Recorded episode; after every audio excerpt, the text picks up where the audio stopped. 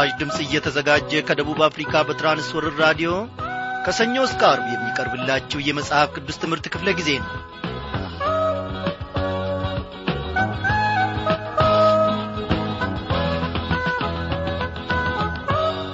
ሰላም ጤና ይስጥልኝ። በጌታ የተወደዳችሁ ክቡራን አድማጮች እንደምን አመሻችሁ? በዛሬው ምሽት ክፍለ ጊዜ ጥናታችን ተከታታዩን የኦሪት ዘፍጥረት መጽሐፍ ጥናታችንን ይዘንላችሁ ቀርበናል ዛሬም እግዚአብሔር አምላካችን ከዚህ ከኦሪት ዘፍጥረት መጽሐፍ ጥናታችን ድንቅ ነገሮችን እንድንመለከት ለሕይወታችንም የሚረባንን ነገር ደግሞ ያስተምረናል። ዝማሬ እንደ ወትሮ ሁሉ አለን። በሱ ዝግጅታችንን እንጀምራለን። እግዚአብሔር አንተ ትልቅ ነህ። እግዚአብሔር አንተ ትልቅ ነህ። ደስተኛ ነኝ ስልህ ሳሞግስ ደስተኛ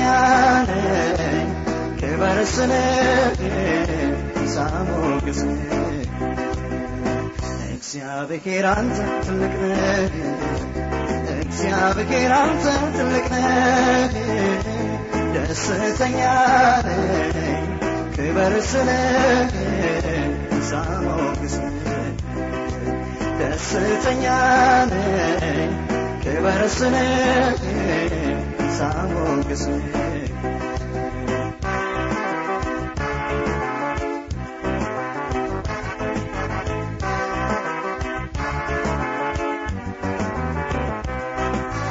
ለቅሶ ማታ ይሆንና ጠዋት ደስታ ነው ምስጋና ዛሬ ሐዘን ቢያጠቃን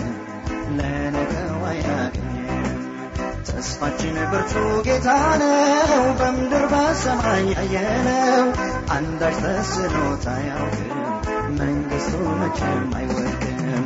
የቻለ ሁሉን የቻለ የቻለ ሁሉን የቻለ የሰማይ የምድር ጌታ የፈታ የቻለ ሁሉን የቻለ የቻለ ሁሉን የቻለ የሰማይ የምድር ጌታ እንቆቅልሹን የፈታ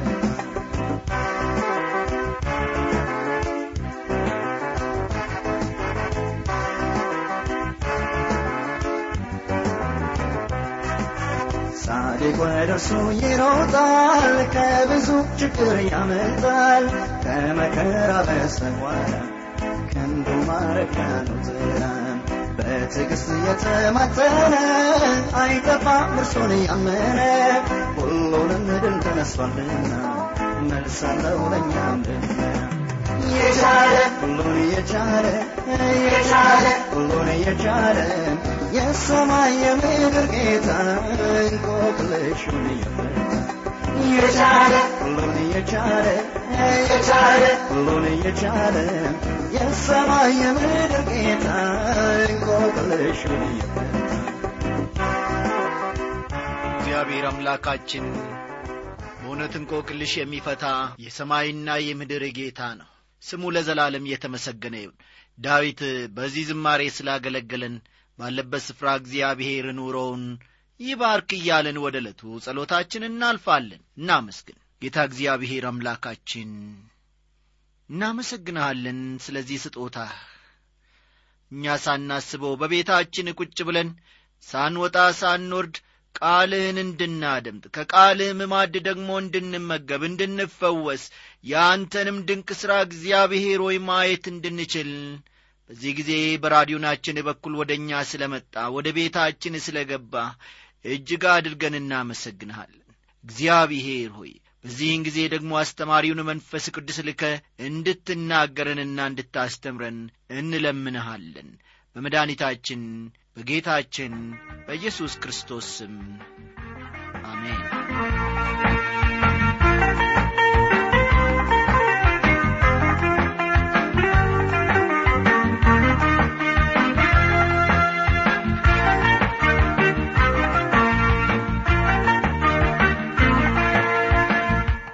አድማጮቼ ባለፈው ክፍለ ጊዜ ጥናታችን ከኦሪት ዘፍጥረት ምዕራፍ አሥራ አራት የምስራቅ ነገሥታት ሰዶምንና ገሞራን ወርረው ስለ መያዛቸው የሚያወሳውን ክፍል ስንመለከት ነበረ ለመጀመሪያ ጊዜ ስለ ጦርነት ተጠቅሶ የምናገኘውም በዚህ ክፍል ውስጥ መሆኑን ተመልክተናል የሰው ልጅ ጦርነትን ከቀድሞ ጊዜ ጀምሮ ያደርግ እንደነበረ እንዲሁም ደግሞ ይህ ጦርነት ለመጀመሪያ ጊዜ የተመዘገበ ጦርነት ቢሆንም ይህ በሰው ልጆች ታሪክ የመጀመሪያው ጦርነት ለመሆኑ ምንም ማስረጃ እንደሌለን ጠቅሰን ነበረ። የጸሐፊውም ፍላጎት ጦርነቱ የመጀመሪያ መሆኑን ለማስገንዘብ አይመስለኝም። በዚህ ክፍል ውስጥ የመጽሐፉ ጸሐፊ ፍላጎት ወይም ዓላማ ጦርነቱ የመጀመሪያ መሆኑን እንድንመለከት ወይንም እንድንረዳ ሊያስገነዝበን አይደለም። የዚህ ጦርነት ታሪክ በዚህ ክፍል መጠቀስ ምክንያቱ የአብርሃም የወንድም ልጅ ልብ በሉ የአብርሃም የወንድም ልጅ ሎጥ በጦርነት ተማርኮ ስለ ነበረ ልብ በሉ የአብርሃም የወንድም ልጅ ሎጥ በጦርነቱ ተማርኮ ስለ ነበረ ይህንን እንድናስተውል ፈልጎ ነው። እግዚአብሔር አምላካችን ከዚህ ድንቅ ነገርን እንድንማር ደግሞ ፈቅዶአልና አብረን ቀጣዩን እንመለከታለን። ስለዚህ መጽሐፍ ቅዱሶቻችሁን ገለጥ ገለጥ አድርጉና ኦሪት ዘፍጥረት ምዕራፍ 14 ቁጥር ሦስትና አራትን ተመልከቱ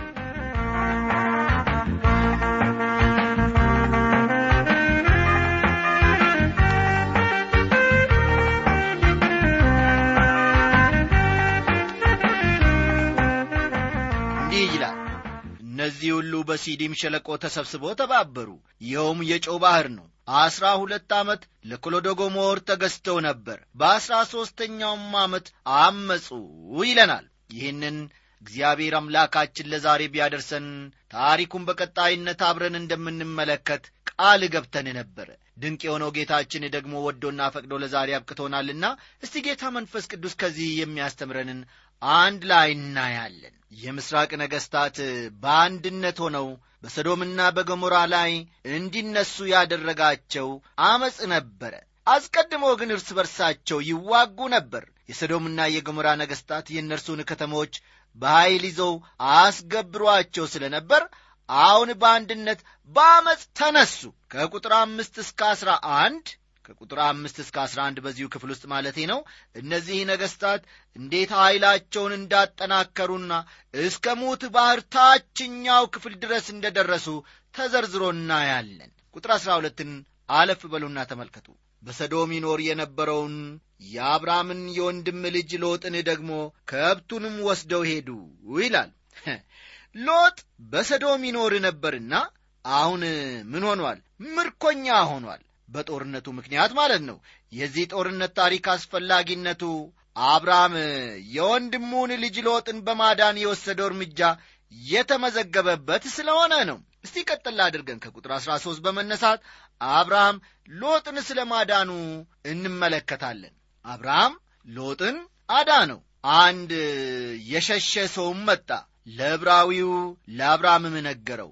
እርሱም የኤስኮል ወንድምና የአውናን ወንድም በሆነ በአሞራዊ መምሬ የአድባር ዛፍ ይኖር ነበር። እነዚያም ከአብርሃም ጋር ቃል ኪዳን ገብተው ነበር ይላል። የምስራቅ ነገሥታት ሰዶምንና ገሞራን ወረው ምርኳቸውን ከያዙ በኋላ ወደ ሰሜን ወደ ሙት ባሕር ምዕራብ ዳርቻ አመሩ። ያም ስፍራ ለኬብሮንና አብርሃም ለሚኖርበት መምሬ ለተባለው ቦታ ቅርብ ነበር። በዚያ ቀን አብርሃም በቆመበት ስፍራ ብትቆሙ ማንኛውንም እንቅስቃሴ ማየት ትችላላችሁ ወገኖቼ። ጠላት ወደ ሰሜን አቅጣጫ ምርኮን አሰልፎ ሲሄድ በማየቱ ተከተላቸው። ከአብርሃም ጋር ይኖሩ የነበሩ ሁሉ ከእርሱ ጋር ቆሙ። ጠላትን ለመቅጠም በአንድ ላይ መቆም ነበረባቸውና። ቁጥር 14 አብርሃምም የወንድሙ ልጅ እንደ ተማረከ በሰማ ጊዜ በቤቱ የተወለዱትን ሦስት መቶ አሥራ ስምንት ብላቴኖች አሰለፈ። ፈለጋቸውንም ተከትሎ እስከ ዳን ድረስ ሄደ ይላል። ይህ አስፈሪ ነገር ነው። ሆኖም አብርሃም የነበረውን ጥንካሬንም ያሳያል። አብርሃም የነበረው የሠራተኛ ብዛት አስገራሚ ነው። ከዚህ ክፍል ስንመለከተው በቤቱ የተወለዱ ሦስት መቶ አሥራ ስምንት ብላቴኖች ነበሩ ተመልከቱ ከቃሉ እንደምንመለከተው በቤቱ የተወለዱ ሦስት መቶ አሥራ ስምንት ብላቴኖች ነበሩ። መሳሪያ ከያዙት ከሦስት መቶ አሥራ ስምንቱ ሌላ ምን ያክል ሰዎች በውጭ ከሚኖሩቱ ማለት ነው? መሳሪያ እንደያዙ መገመት አያዳግትም። ሽማግሌዎች ሴቶችና ልጆች ቢቈጠሩ እጅግ ብዙ መሆናቸው አያጠራጥርም እርሱ ግን ሦስት መቶ አሥራ ስምንቱን ብቻ ነበር ያስታጠቀው። ይህን ያክል ሰራዊት ለማስተዳደር አብርሃም ምን ያህል የከብቶቹንና የበጎቹን እርባታ በሰፊው ማካሄድ አለበት? ከክፍሉ እንደምንመለከተው እስከ ዳን ድረስ ፈለጋቸውን ተከትሎ ሄደ ይላል። ዳን ወደ ሰሜን አቅጣጫ ይገኛል። ቁጥር 15 ብላቴኖቹንም ከፍሎ በሌሊት እርሱ ከባሪያዎቹ ጋር ወረደባቸው መታቸውም። በደማስቆ ግራ እስካለችውም እስከ ሆባ ድረስ አሳደዳቸው ይላል። አብርሃም እነዚህን ሰዎች እስከ ደማስቆ ድረስ ረጅም መንገድ ተከተላቸው። አብረውት የነበሩትን ብላቴኖች ለሁለት ከፈላቸው። አንደኛው ቡድን በቀጥታ ሰዎቹን ሲገጥማቸው ሌላኛው ቡድን ደግሞ በሌላ አቅጣጫ ዞሮ በመምጣት ጠላቶቻቸውን በመሃል በማድረግ አብርሃም ከፍተኛ ድል እንደ ተጎናጸፈ ወይም እንዲጎናጸፈ አድርገውታል። ጠላቶቹ ወደ ምድረ በዳ እንዲበታተኑና የያዙትን ምርኮ ጥለው እንዲሸሹ አድርጓቸዋል። ቁጥር 16 ከብቱንም ሁሉ አስመለሰ። ደግሞም የወንድሙን ልጅ ሎጥንና ከብቶቹን ሴቶችንና ሕዝቡንም ደግሞ መለሰ ይላል። የምስራቅ ነገሥታት ሴቶችንና ሌሎችን ሰዎች ባሪያ አድርገው በምርኮ ወስደዋቸው ነበረ። አብርሃም ታላቅ ሥራን የሠራው ይህንንም ያደረገው ለወንድሙ ልጅ ለሎጥ ሲል ነው። ይህ ሁሉ በዚህ ምዕራፍ የተጠቀሰው እንግዲህ በዚህ ምክንያት ነው ማለት ነው። ሆኖም ይህ የአብርሃም ሕይወት ታሪክ ክፍል በመሆኑ አስፈላጊ ምዕራፍ ነው ቁጥር አሥራ ሰባትን እናንብብ። ኮሎዶጎሞርንና ከእርሱ ጋር የነበሩትን ነገሥታት ወቅቶ ከተመለሰ በኋላም የሰዶም ንጉሥ የንጉሥ ሸለቆ በሆነ በሴዊ ሸለቆ ሊቀበለው ወጣ ይላል። የሰዶም ንጉሥ አብርሃምን ሊገናኘው ወጣ። ነገር ግን ሌላ ሰው ቀድሞ አብርሃምን ተገናኘው ያም ሰው አብርሃምን መገናኘቱ እጅግ በጣም ጥሩ ነው ምክንያቱም የሰዶም ንጉሥ ከባድ ፈተና ለአብርሃም ሊያቀርብለት ነውና። ቁጥር አሥራ ስምንትን ተመልከቱ። የሳሌም ንጉሥ መልከ ጼዴቅም እንጀራንና ወይን ጠጅን አወጣ። እርሱም የልዑል እግዚአብሔር ካህን ነበረ። ባረከውም። አብርሃም ሰማይንና ምድርን ለሚገዛ ለልዑል እግዚአብሔር የተባረከ ነው ይላል። አድማጮቼ እዚህ ላይ ብዙ ጥያቄዎች እንደሚኖሯችሁ እኔ እርግጠኛ ነኝ ይህ መልከ ጼዴቅ የሚባለው ሰው ከየት ነው የመጣው? የሚለው ጥያቄ አዎ የሁላችንም ጥያቄ ነው። ድንገት በምዕራፉ መካከል አብርሃምን ሊገናኘው ወጣ። አብርሃምንም ባረከው ተብሎ ተገለጸና ከዚያ በኋላ ደግሞ የዚህ ሰው ታሪክ ሳይደገም ሳይጠቀስ በዚያው ሲጠፋ እንመለከታለን ስለ እርሱ ዳግመኛ ምንም አልተገለጸም። ስለ መልከ ማለቴ ነው። ይህ ሰው ከወዴት እንደመጣና ሥራውም ምን እንደሆነ እኔ ራሴ እደነቃለሁ። ይህ ሰው የሳሌም ንጉሥና የልዑል እግዚአብሔር ካህን እንደሆነ በዚሁ ክፍል ውስጥ ተጠቅሶ እናገኛለን። ሆኖም ሌላ ጥያቄ መጠየቅ ደግሞ እኔ ራሴ እፈልጋለሁ። ይህ ሰው ልዑል እግዚአብሔርን እንዴት አወቀው እንዴትስ የእርሱ አገልጋይ ሆነ? ምናልባት በሌላ ስፍራ እግዚአብሔርን አውቆ ከእግዚአብሔርም ጋር ተገናኝቶ ይሆናል። ከዚህ ውጪ ስለ እርሱ የምናውቀው ምንም ነገር የለም። ኤል ኤሎሂም የሚለው ቃል ልዑል እግዚአብሔርን የሰማይንና የምድርን ፈጣሪ በሌላ አባባል ያው እግዚአብሔርን የሚገልጽ ነው። ይህ እግዚአብሔር በዘፍጥረት ምዕራፍ አንድ ውስጥ የተገለጸውና የኖህ እንዲሁም የኖክ አምላክ ነው። ሰዎች በሌሎች አማልክት ከማምለካቸው በፊት የአንድ አምላክ አምልኮ ስለ ነበር የአንድ አምላክ አምልኮ በነበረበት ዘመን የኖሩ ሰዎች ደግሞ እግዚአብሔርን የማወቅ ዕድል ነበራቸው። ሐዋርያው ጳውሎስ ሰዎች ስለ እግዚአብሔር በብዙ አቅጣጫ ማወቅ እንደሚችሉ በሮሜ ምዕራፍ አንድ ቁጥር 21 ውስጥ እንዲህ ብሎ ገልጾት ነበር። ሌላ እግዚአብሔር ሊታወቅ የሚቻለው በእነርሱ ዘንድ ግልጥ ነውና የማይታየው ባሕሪ እርሱም የዘላለም ኃይሉ ደግሞ አምላክነቱ ከዓለም ፍጥረት ጀምሮ ከተሠሩት ታውቆ ግልጥ ሆኖ ይታያልና። ስለዚህም እግዚአብሔርን እያወቁ እንደ እግዚአብሔርነቱ መጠን ስላላከበሩትና ስላላመሰገኑት የሚያመካኙት አጡ። ነገር ግን በሐሳባቸው ከንቱ ሆኑ። የሚያመካኘውም ልባቸው ጨለመ ይላል።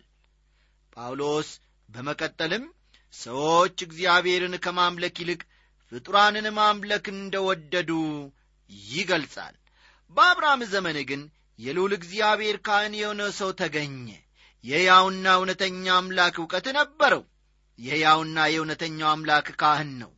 አብርሃምን ሊገናኘው በወጣ ጊዜ ዳቦና ወይን ይዞ ነበር የመጣው።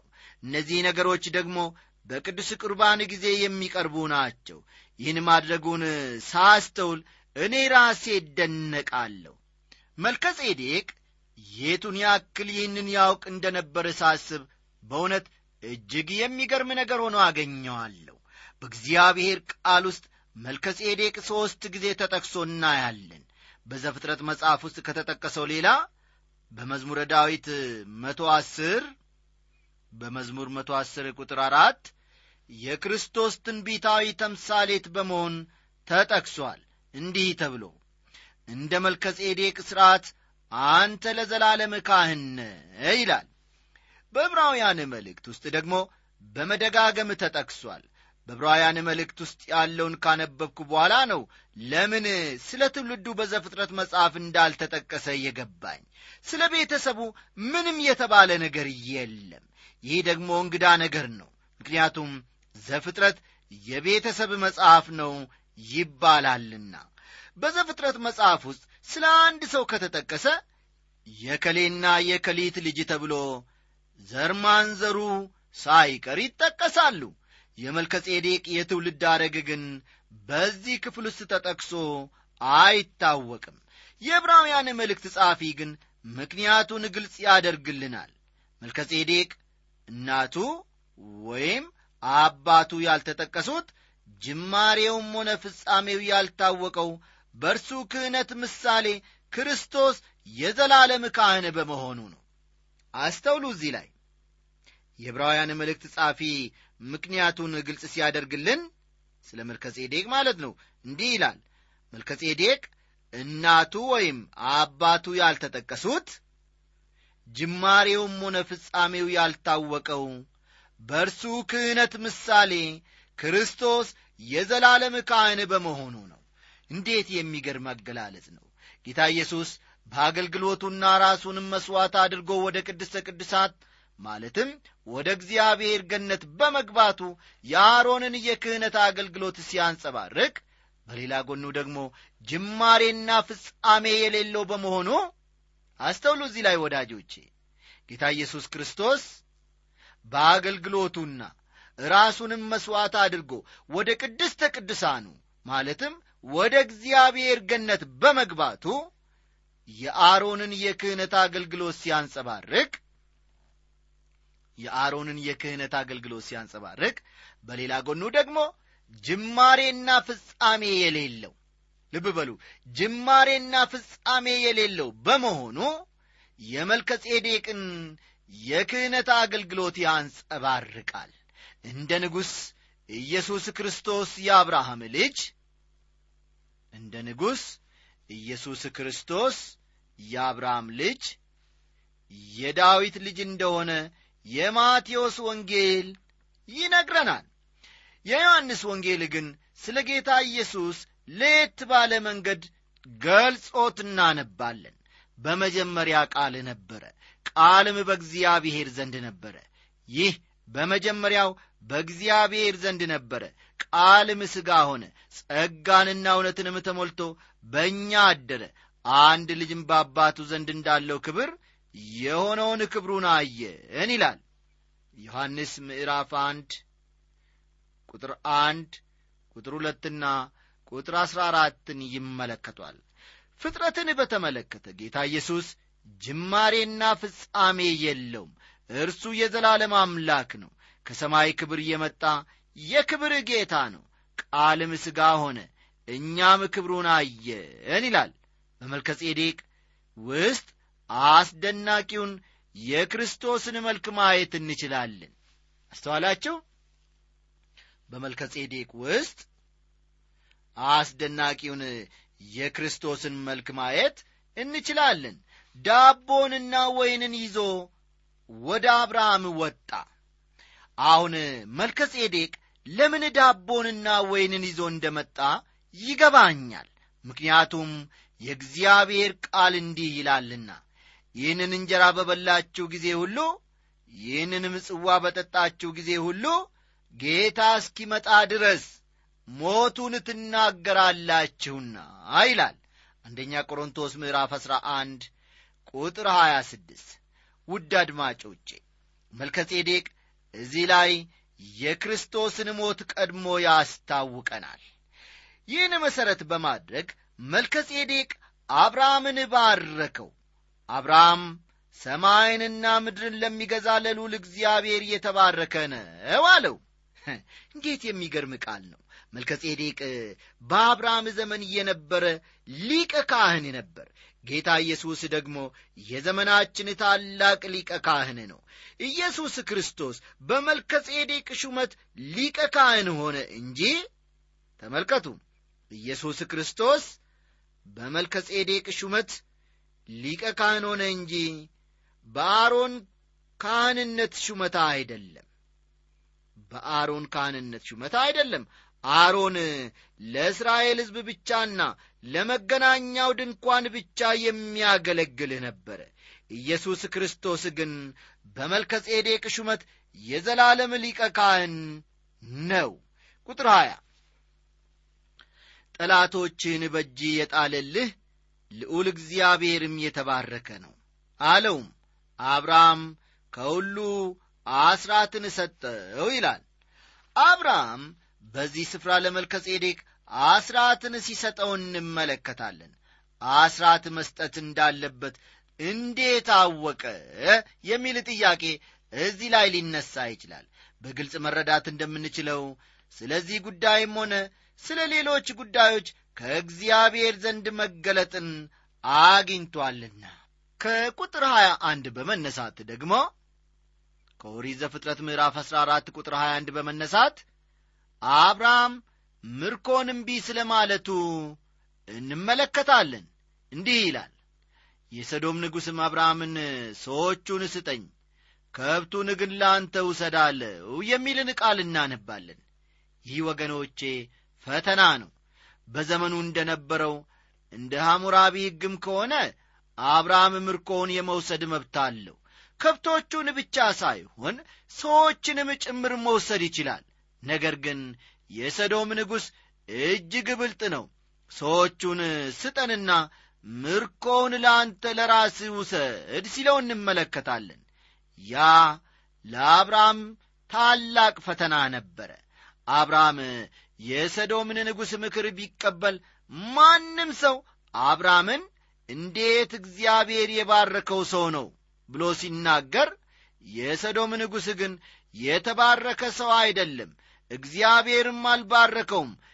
እኔ ነኝ ሀብታም እንዲሆን እየረዳሁት ያንን ሁሉ ምርኮ እንዲወስድ ባልፈቅድለት ኖሮ ባለጠጋ ሊሆንና የተባረከ ሰው ሊባል አይችልም እያለ እያፌዘበት ነው። ማ? የሰዶም ንጉሥ በአብርሃም ላይ። አብርሃም ይህንን ተረድቶ ነበር። እስቲ ቀጥሎ ያለውን ደግሞ ከቁጥር ሀያ ሁለት እንመልከት። አብርሃምም የሰዶምን ንጉሥ አለው። ሰማይንና ምድርን ወደሚገዛው ወደ ልዑል እግዚአብሔር እጄን ከፍ አድርጌአለሁ ይላል። አብርሃም ከመልቀጼዴቅ ጋር በመገናኘቱና ባርኮትን በማግኘቱ በጣም ተመስጧል በጣምም ተደስቷል። ያም ደግሞ እጅግ በጣም ጥሩ ነው። እግዚአብሔር ሁልጊዜ ቀድሞ ከፊት ለፊታችን ለሚገጥመን ፈተና አስቀድሞ ያዘጋጀናል አስቀድሞ ደግሞ ይባርከናል። ነገር ግን ከሚቻላችሁ መጠን ይልቅ ትፈተኑ ዘንድ የማይፈቅድ እግዚአብሔር የታመነ ነው ይላል ቃሉ። አንደኛ ቆሮንቶስ ምዕራፍ 10 ቁጥር 13 እግዚአብሔር አብርሃምን አዘጋጅቶት ነበር አስቀድሞ። ጦርነቱ ፈተናውን ያልፍ ዘንድ ሁሉ እግዚአብሔር አብርሃምን አስቀድሞ ምን አድርጎት ነበር? አዘጋጅቶት ነበረ። ቁጥር 23 አንተ አብርሃምን ባለጠጋ አደረግኩት እንዳትል ብላቴኖቹ ከበሉት በቀር ከእኔ ጋር ከሄዱትም ድርሻ በቀር ፈትልም ቢሆን የጫማ ማዘቢያም ቢሆን አልወስድም ይላል ክብሯን አድማጮቼ አብርሃም ገና ከመጀመሪያው ከእግዚአብሔር ጋር ቃለ መሐላ አድርጓል። ምናልባት እንዲህ ሳይል አይቀርም። ኦ እግዚአብሔር ሆይ ወደዚህ ጦርነት የወጣሁት ምርኮን እፈልጌ አይደለም ንብረትንም እፈልጌ አይደለም። የተማረከውን የወንድሜን ልጅ ሎጥን ለማስመለስ ነው እንጂ። ይህንንም ስላወቀ እግዚአብሔር ጦርነቱን እንዲገጥም ፈቀደለት ወገኖቼ። አሁን አብርሃም ይህንን የገባውን ቃል ሰማይና ምድርን ወደሚገዛ ወደ ሉል እግዚአብሔር እጆችን ከፍ አድርጌያለሁ ሲል ምስክር ይሆን ዘንድ ለሰዶም ንጉሥ ነገረው። ለሉል እግዚአብሔር ማላ ስላለብኝ ከአንተ ምንም አልፈልግም ፈትልም ሆነ የጫማ ማሰሪያ ከአንተ ምንም አልወስድም። ይህን ባደርግ ደግሞ አንተ አብርሃምን ባለጠጋ አደረግኩት እያልክ በየቦታው ልታስወራብኝ ነው። እኔ ግን ባለጠጋ ብሆን ይህን ያደረገው እግዚአብሔር ነው ይለዋል። ቁጥር አራትን ተመልከቱ። ለአንተ ከሆነ ሁሉ እንዳልወስድ አውናን ኤስኮልም መምሬም እነርሱ ድርሻቸውን ይውሰዱ ይላል አብርሃም ግን እንዲህ አለ ወገኖቼ እነዚህ ሰዎች ከምርኮ ድርሻቸውን መውሰድ ይችላሉ። እኔ ግን ምንም አልፈልግም። ከእኔ ጋር የነበሩት ሰዎች አንተን ለማዳን ካገለገሉበት ከሚበሉት መብል በስተቀር ለእኔ ከአንተ የምሻው ምንም ነገር የለም። አንተ ደግሞ ምንም ልትሰጠኝ አትችልም ሲለው እንመለከታለን። ውድ አድማጮቼ እግዚአብሔር ቀደም ብዬ እንደ ተናገርኩትና ከዚህም ክፍል እንደ ተማር ነው ወደፊት ሊገጥመን ላለው ነገር ጌታ እግዚአብሔር አስቀድሞ ያዘጋጀናል። ምስኪኖችን ማዳን እግዚአብሔር ያውቅበታል። ከፈተናውም እንድናመልጥ ደግሞ መንገዱን ሁሉ ያዘጋጅልናል። ስለዚህ ዛሬ በሚደርስብን ነገር ባንረበሽ ዛሬ በሚሆነው ነገር ባንናወጥና ስፍራችንን ባንለቅ ወደ እግዚአብሔር እጆቻችንን ብናነሳና ሁሉንም ነገር ለእርሱ አሳልፈን ብንሰጥ መልካም ነው። የባረከን እግዚአብሔር ለዘላለም የተባረከ ይሁን